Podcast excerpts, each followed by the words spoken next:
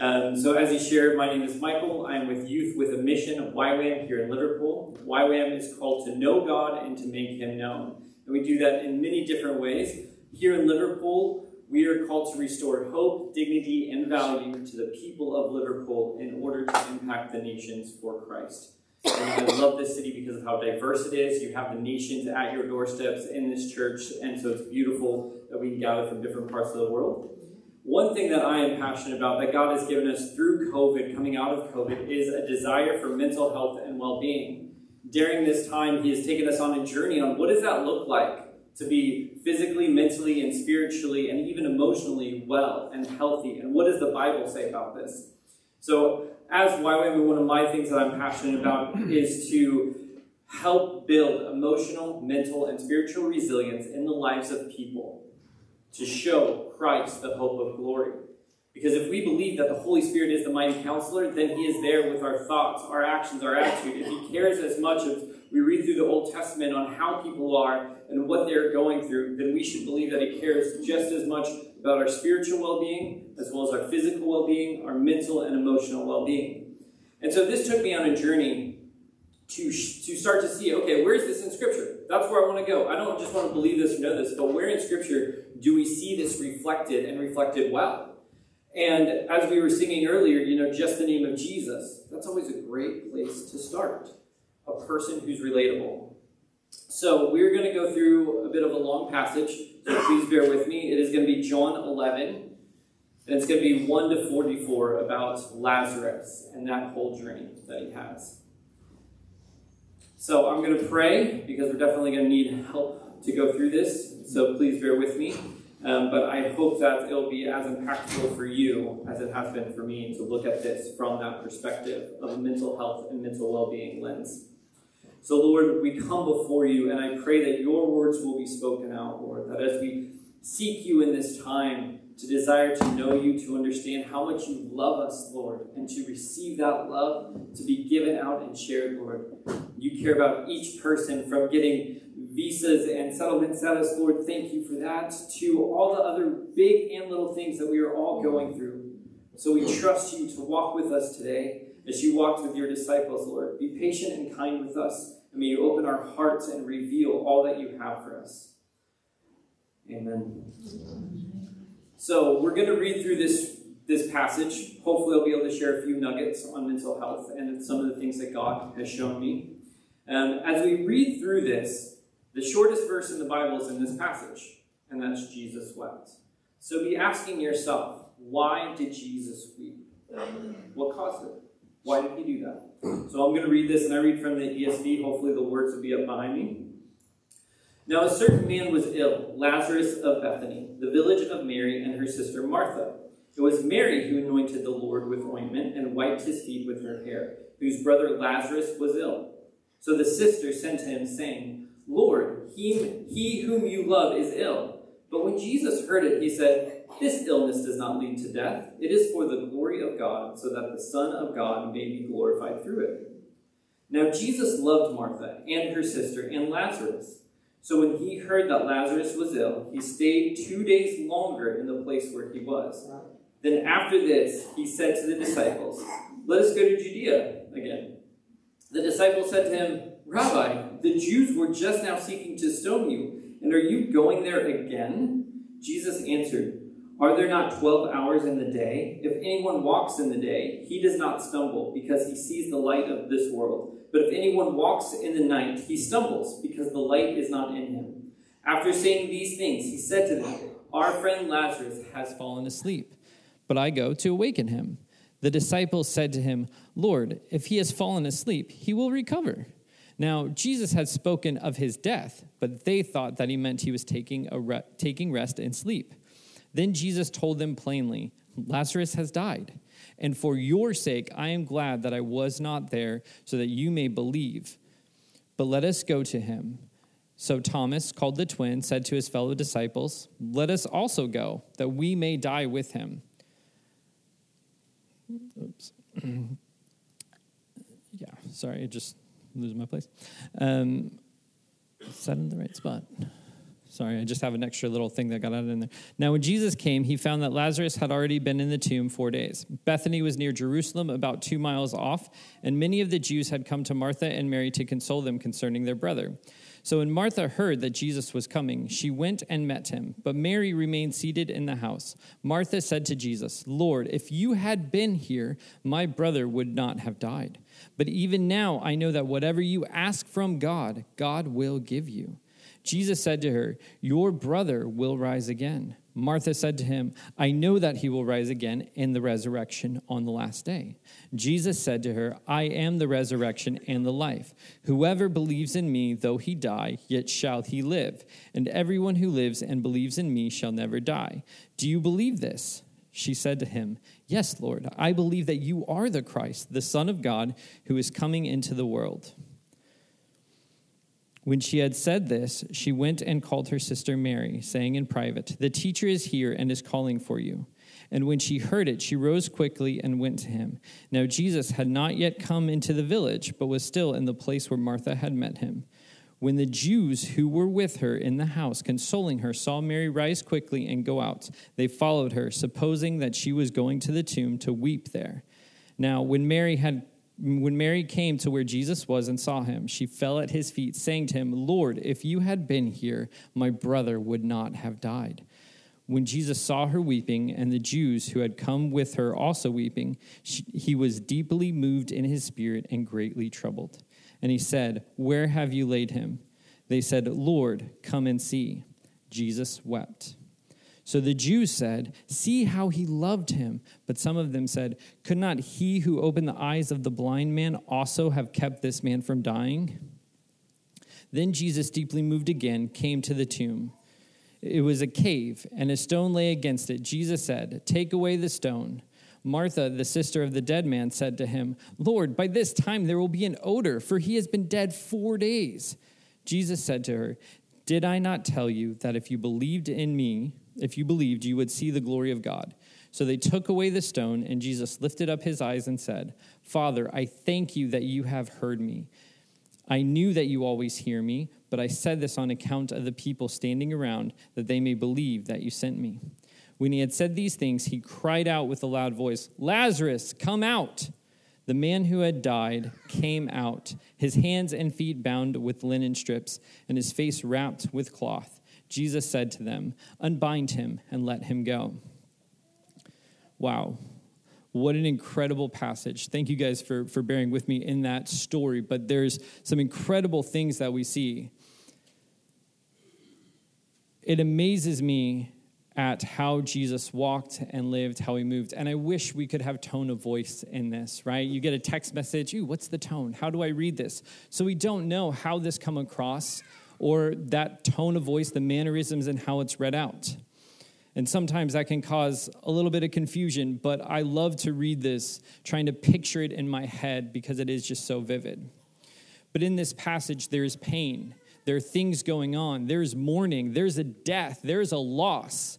And we see this all played out from start, from the moment they find out he's ill to the moment that he comes back. But in this, there are three different types of pain that we get to see. We see physical pain, which is first. Lazarus is ill, right? There's a physical pain. He physically dies, he goes through something.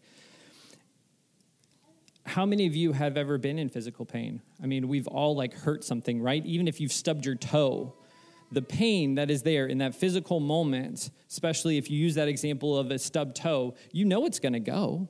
You know it's to go away rather quickly but yet it still hurts. Nothing is going to take away that pain in that moment. If you have an injury, something that you're waiting to be healed, you know it will be healed. There are some diseases that, you know, there is no cure for, and that's hard to go through.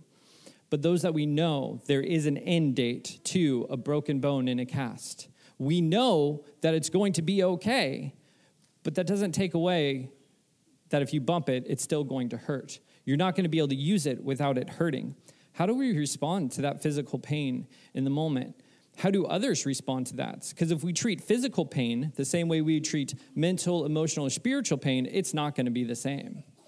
Oh, you know it'll be better, so just get over it. Why don't you spend more time with God and just pray about it? While that can help rechange your focus, that doesn't actually remove the pain and the feelings that your body is, is going through in order to make it harder to do things, that you do need more help than you once did because there's something going on inside you. So we see physical pain. The next kind of pain we actually see a bit later on is emotional pain. Mary and Martha and many of the of the others grieving. They go through this grieving process. That is emotionally painful. I lost my dad to a head-on car crash. It'll be 12 years this May. One of the most painful things I have ever been through. Emotionally, it just wrecked me. But in this, I've learned to see God's goodness and faithfulness, which I hope will be evident through the parts that we're going to read through. But no matter what anybody said, it didn't change the fact that my dad had still passed away. Words did not console me. People telling me, oh, God's got you. Well, I know this. As a Christian, I know these things. But it, it wasn't consoling to me. What I actually was the most consoling is to have somebody just sit next to me, put their hand on my shoulder, and just be there. Let me weep. Let me mourn. Let me share stories. That was more powerful because I already knew who God was. And if you don't know who God is, that can make it even more painful to not have hope to go through something so tragic. In this life, we will face pain, trials, tribulations. There will be time when we will be emotionally strained and stressed. Most of the things that cause emotional pain are usually associated with negative things, right? If you were to win the lottery, you wouldn't be laying awake at night saying, oh man, what would life be like if I didn't win that ticket? If I didn't buy that? You would not dwell on that night after night, getting a sleepless night's rest, thinking about the what if on something good that you did.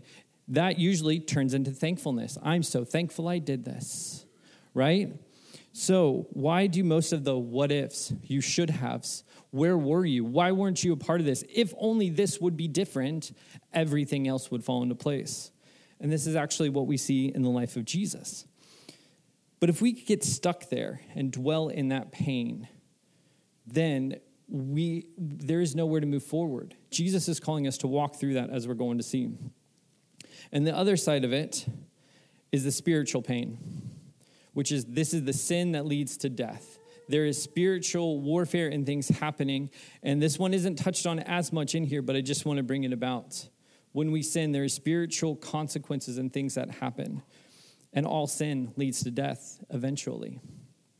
So, how do we respond knowing that we're going to be going through something like this? How do we be sympathetic? How do we sit with people? If we're going to be talking about emotional, mental, and spiritual well being, we need to know how we respond to this. How does Jesus respond to this? And where do we go from here?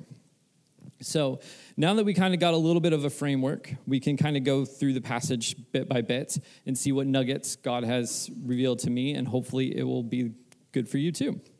So, verses one through three Mary and her sister Martha sent to Jesus to say, Hey, your friend is ill.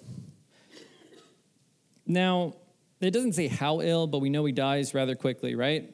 So if I had a friend in the States, I have a mate who I've known for 20 something years. If I were to go visit or hear that that friend was really, really sick on their deathbed, I would do everything I could to get there as quick as I could.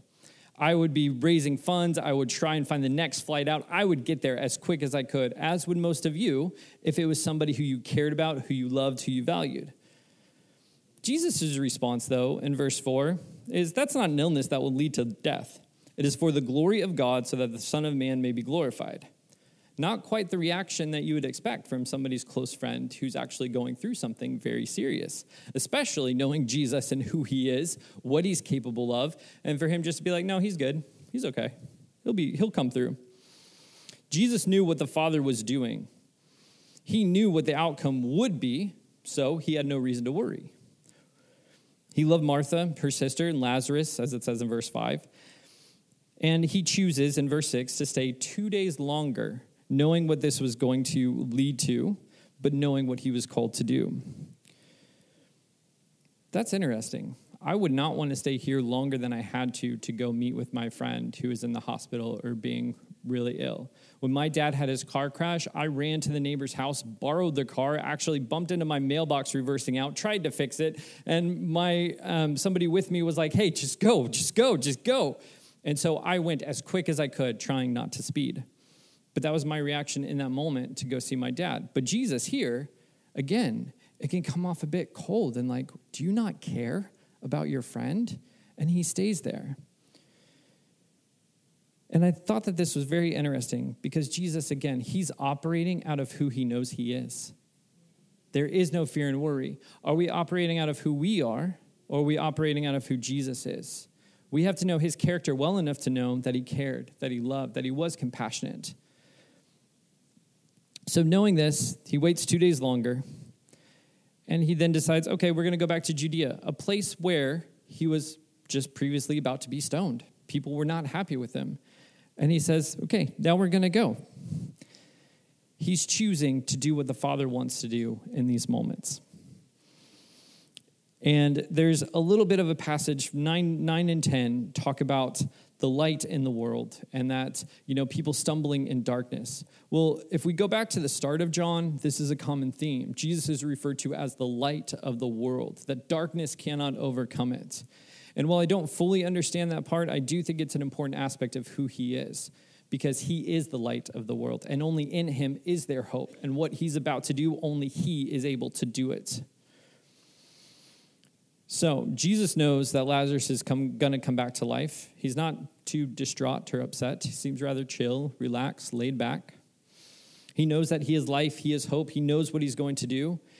And then he kind of confuses the disciples a little bit because they're struggling to understand. So in verse 11, he just says, Hey, Lazarus is sleeping. That's what he's doing. He's just asleep. All right, cool. So I thought he was ill, but I guess he just needed a nap. Now he's feeling better, you know, sleep it off kind of a thing. Wake up the next day, you're fine. Let's go wake him up, guys. Set an alarm, you know, get some bacon on or something, wake him up. Oh, no, no, no. No, that's, that's actually not what Jesus is saying, because then he tells them plainly because they weren't getting it. No, he's dead. Like, wait, what? I thought he was sleeping. Is he dead? Is he sleeping? I am really confused. Imagine being one of the, the disciples, being in this moment, and recognizing how much we get focused or how much they get focused on the physical, what they can see, not what God is doing. Jesus is seeing something beyond what the disciples can see, right? He only does what the Father in heaven does. So that's all he's doing. And they're stuck limited right now into the physical and what they can see. So Jesus is trying to get them along the way. So he just responds with, Well, he's dead. Jesus flat out tells them this. And you think his next response would be, okay, let's go. We're going to make a journey. Let's, let's do this. He's already said we're going to, we're going to make our way towards them. But Jesus is focused on heavenly things because this is not the response in verse 15 that I would expect from Jesus. For your sake, I am glad I was not there, so that you may believe, but let us go to him. What kind of response is that? It's better that I wasn't there how many times when we're going through something do we, do we say, God, where are you? Why aren't you there? Rather than saying, Where are you in this? How do we change that perspective from what we can see in the circumstances that we're going through to say, What is God's purpose? How can it be used for His glory? Maybe He will remove it, maybe He won't. When my dad passed away, again, one of the hardest things I've ever gone through, but I can look back and say, God is good and faithful and would I love him to be here? Yes, I would. But I wouldn't change everything that I've gone through because it taught me to be closer to God. So, as hard as it was, Jesus was there. And I don't ask the question, what if? I don't dwell on that. That's a dangerous place to get stuck in. What if is a dangerous memory lane that we don't want to dwell and live. So, Jesus is trying to get us to focus on something beyond what we can see. So it's going to give him the most glory. The disciples can't see it, other people can't see it, but we're going to see what he does. And Thomas, I think, still misunderstanding the mark, right? Right after this, tries to catch him and say, Well, let's go and die with him, trying to be that martyr, which I think is just this interesting interject in this intense scene. I'm like, No, he's sleeping. No, he's actually dead. Okay. And then Thomas is like, Well, I'm going to die with him. And you're like, All right, dude, cool. I just think it's a nice little little verse in there. Um, but if I was with Jesus, I would definitely be really confused. I would definitely just, what the heck are we doing? What is going on? And in life, that's how we can feel. Jesus, what are you doing? What's going on? But if we stay focused on Him, then we'll see something really cool. Because again, Jesus knows what He's about to do. He's not worried, He's not upset. He's not scared. He's not fearful. He's like, cool, I'm going to go, and this is what's going to happen. But nobody else knows that that's what's going to happen. And that's often how we get through life. Jesus knows, God knows, but we have to trust Him to get there. So Jesus finally arrives on the scene. Lazarus has been dead for at least four days, as we see in verse 17. The grieving process is in full swing. Mary and Martha are in tears, everyone gathered around them. And in this moment is when we see their emotional pain. We see the grief, the heartache, the heartbreak that goes with losing a loved one. In this time, the community would have rallied around. It would have been everybody who knew him, everybody to support Mary and Martha. It would have been a whole community event. And it's in full swing. So, Martha, in the middle of this, hears that Jesus is coming. Mary stays at the house. Martha runs over to meet him. And what does she say in verse 21? If you would have been here, Lazarus would not have died. Wow. Jesus, if you would have been here, this wouldn't have happened. If you would have done this, I wouldn't have done that. How often do we beat ourselves up about that? And that's exactly what Martha does.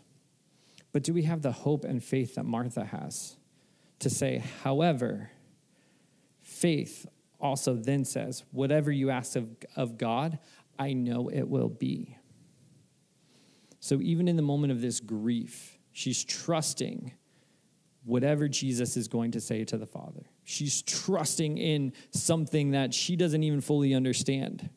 She shifts her focus on what she can see in the world and the pain and that and says, I know who you are, Jesus. I see you for who you are, and I'm going to trust you. In my most vulnerable of places, I'm going to trust you. We get a picture of Martha just broken before Jesus. And when Jesus says, Well, I am the resurrection, do you believe this? Do you believe of who I am? And Martha in verse 24 starts to, starts to click it together. Yes, I believe that Lazarus will be resurrected, but it'll be in the future one.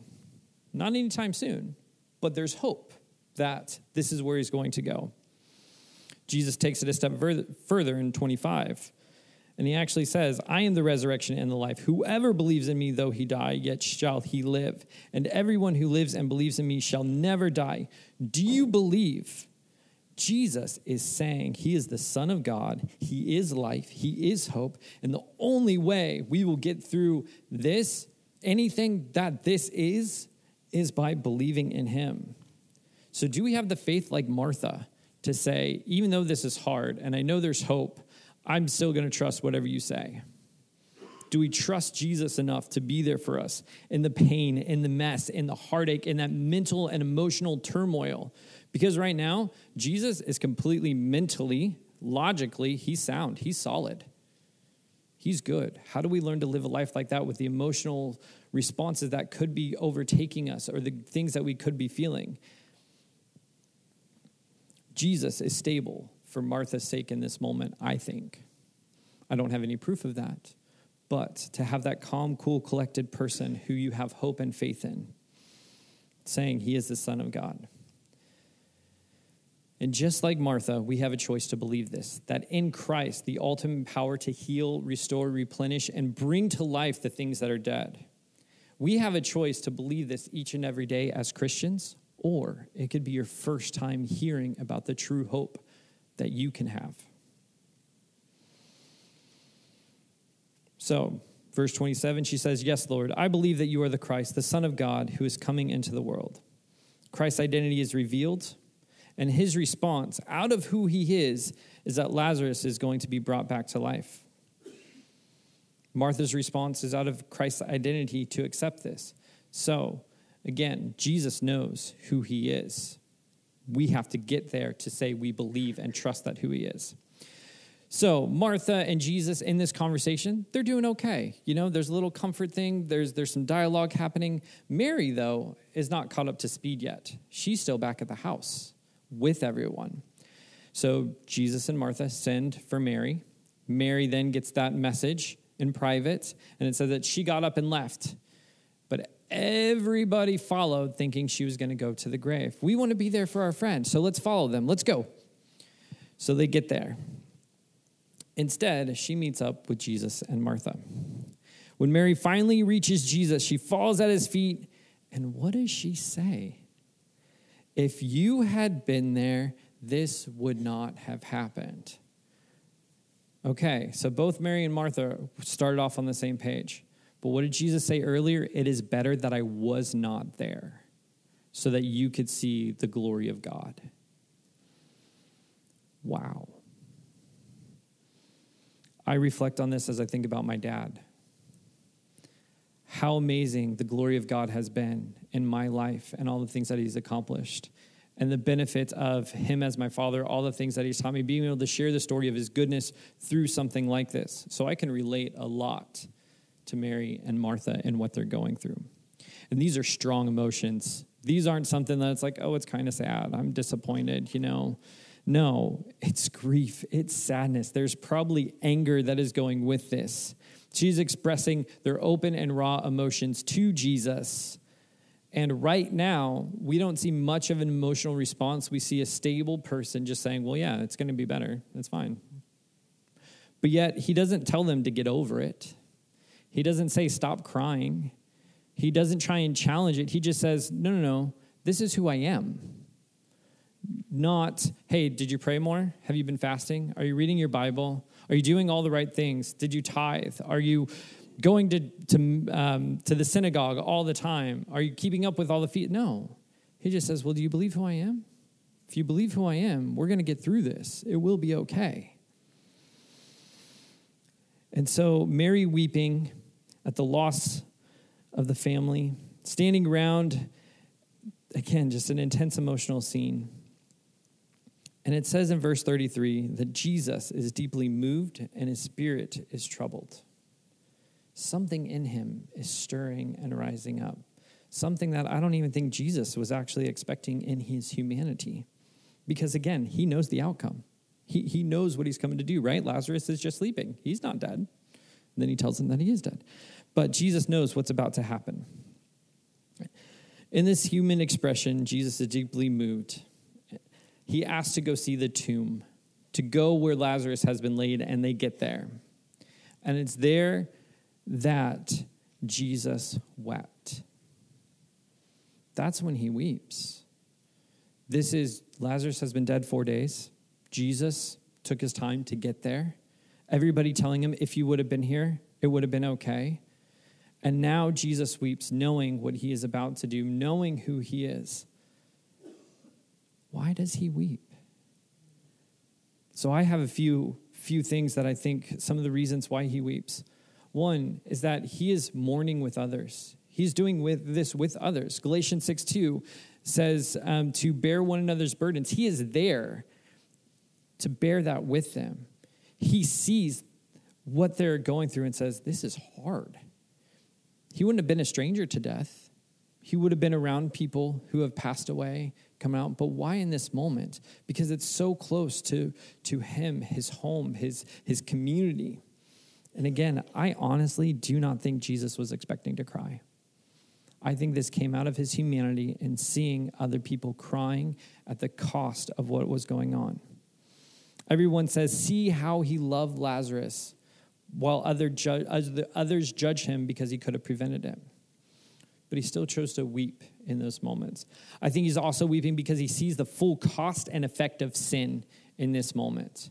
Again, he wouldn't have been a stranger to it but the depth and the crowd and the funeral and everything else leading up to this, this is what sin leads to. It leads to death. And another reason I think that's probably a little bit smaller than the other two is that Jesus would have understood that why he is here is to take this on himself. He would have known this is what I've come to do. And I'm coming to break this, but it's going to be hard. It's going to be painful. I'm going to be in a tomb similar to this one and it's not going to be a pleasant journey. In those moments, and I think those are, in my opinion, are the three main reasons that Jesus would have wept. And I think that's a powerful thing to see the humanity of Jesus played out in a time of grief and mourning when he knows the outcome is going to be incredible. It's not like he doesn't know what's going to happen. So why didn't he just say, Stop crying, get over it? Let me just go raise him from the dead. It's going to be fine, guys. How often do we want to sit with somebody and tell them, Oh, it'll just be okay? Rather than sit with them next to them or even ask, How could I help? How often do we say, Well, you just need to know who God is? You just need to.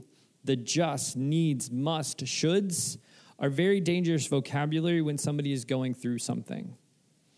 But to reflect and say, I know who God is, and to encourage them, God loves you through this. I, I, don't know how or what he's doing, but I know he loves you through this. I know you are valued. I know he's there with you to remind people of God's characters more than what our actions need to be doing. So when we talk about dealing with people with mental health, learning to listen, Jesus, again, didn't make excuses for why he wasn't there. He didn't try and justify his actions. He just said, Do you know who I am? This is who I am. How do we reflect that with people that we encounter who are going through something? People who may be struggling with depression or anxiety. How do we wrestle with that and talk that through with them, not to give solutions or provide answers, but to sit with them and understand it just a little bit more? To then share Christ, the hope of glory, through his character, through our actions. So, Jesus is weeping with them at the tomb. There's a lot of emotions going around. And Jesus says, Hey, let's remove, remove the stone, guys. Let's do this. And like, But dude, he's been dead for four days. This is going to stink. I mean, imagine digging up a coffin that's been in the ground for quite some time. It's not going to be pleasant, guys. And Jesus, again, knowing who he is, just says, Did I not tell you that if you believed, you would see the glory of God? okay. So if we really believe that God's going to get us through stuff, he's going to lead us there. He's going to walk us through. It's okay to journey through the emotional responses. We just can't get stuck there. Because Jesus allows them to mourn. He allows them to weep. He weeps and mourns with them. But then there's a progression that says, now we need to go into life. We need to step back into this place to say, this is what God is wanting to do. This is what my Father wants to do now. So we're going to have some joyful times. So they remove the stone in verse 41, and Jesus prays. He gives thanks to God that he hears him, that the Father always hears him and that others, through this, others will believe. That's a powerful prayer. Are we willing to pray that? For God to use whatever we're going through right now for his glory in the future? Daniel didn't pray for God to remove the lions, right? Joseph, you never hear about him praying about getting out of the circumstances that he was in. I'm sure he probably wanted it. But how do we learn to suffer and struggle towards Christ because it could be something that he wants to do. Not saying everything is because of this. Please, please hear me. There are some very difficult things that each one of us are carrying and are going through. There are a lot of pain pieces and trauma and abuse, and it's not easy. But in those moments, even the worst of circumstances can be used for God's glory if we allow it to be used for that. And people hear those stories. That's why testimonies are so powerful. I mean, just hearing just the brief thing about um, Martin, who who just just that brief story, I'm like, I want to know more.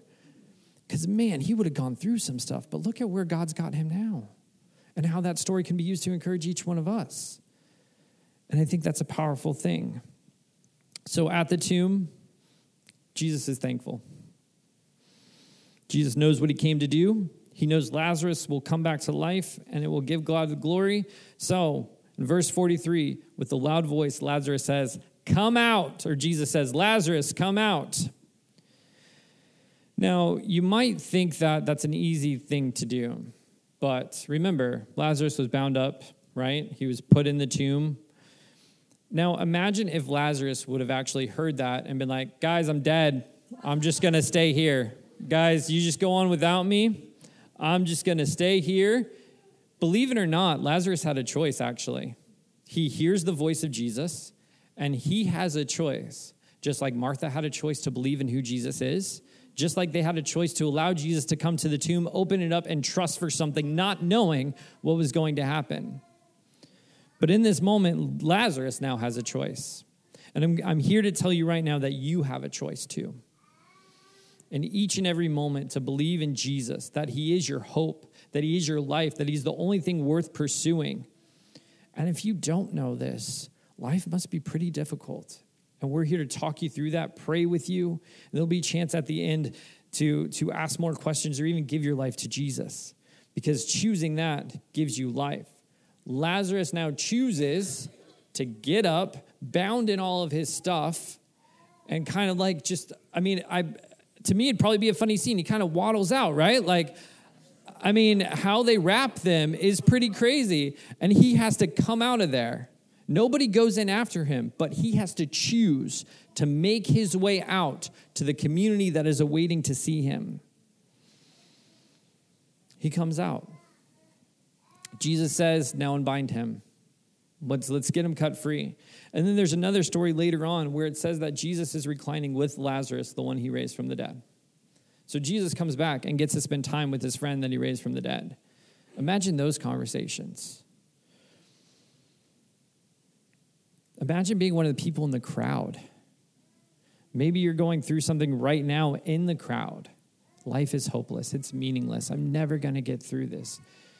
I'm here to tell you that it's difficult, it is hard. That, and because of what Jesus can do, is going to do, and will do, that doesn't take away the current pain and emotions that you're feeling.